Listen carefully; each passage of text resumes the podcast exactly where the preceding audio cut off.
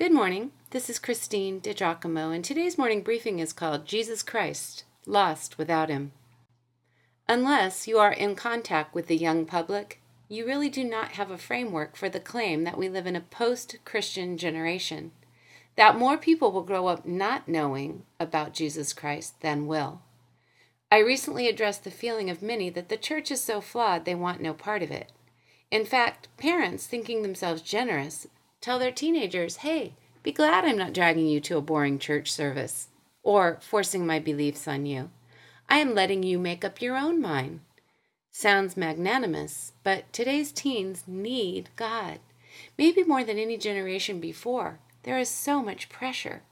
There is so much thrown at them, and they need biblical training to make wise decisions. This weekend, I asked a local youth pastor to come and speak at Sunday Night Live and answer the question who is Jesus Christ?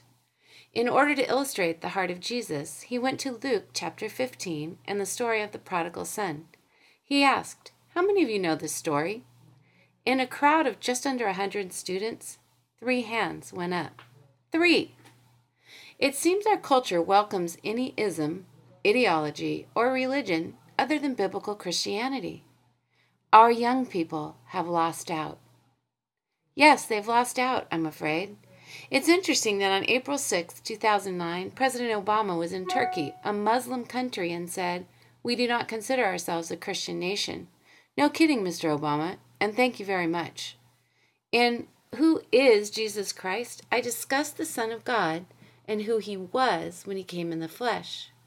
Just digging into my own head and heart to answer that question, Who is Jesus? refreshed why I love him so. Perhaps the most remarkable thing about Jesus' 33 plus years stay is that he came to earth for one purpose to die.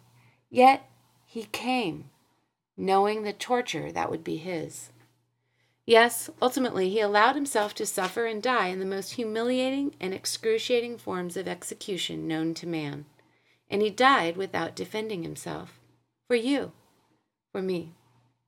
Death, of course, could not contain Jesus. The tomb was found empty, and the boulder that blocked its entrance, estimated between one and a half and two tons, had been rolled uphill and away from the tomb. Death could not contain Jesus, nor could the tomb or the Roman guard unit stationed there. Those Roman guards were strictly disciplined fighting men held to the highest standards. Failure often required death by torturous and humiliating methods. The massive stone had the Roman seal affixed to it, which stood for the power and authority of the Roman Empire. Breaking the seal meant automatic execution by crucifixion, upside down. Anyone trying to move the stone from the tomb's entrance would have broken the seal and thus incurred the wrath of Roman law. No matter, Jesus rose from the dead on the third day, just as he said he would. For forty days he walked, talked, and even ate with people. He met them face to face, individually and in groups, indoors and out of doors, when he preached to a crowd of more than 500. And then, from the Mount of Olives, Jesus Christ, before the very eyes of his beloved disciples and several others, ascended into heaven to assume his rightful place with God the Father. Who is Jesus? He is the beautiful Son of God he is our Savior and our access to God. Jesus is in every way God. He lives to intercede to the Father on our behalf. Who is Jesus? Savior, teacher, coming King, Lord, friend, shepherd, miracle worker. He is compassionate, merciful, an extender of grace, and our holy Lord. Now, who will Jesus be? Our King and the Judge of the living and the dead. Who is he? Who was he? Who will he be? Well, God is outside of time and space. Therefore, Jesus is all of these, all of these at once Creator, miracle worker, teacher, suffering Savior, conqueror of death, and coming King.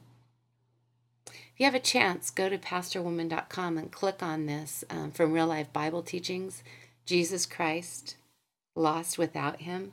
There's a YouTube video I'd love for you to watch that's in, included in the text of that. Jesus Christ, my life would be empty without him, and I'd have no purpose and no barometer. Without Jesus, I'd be lost.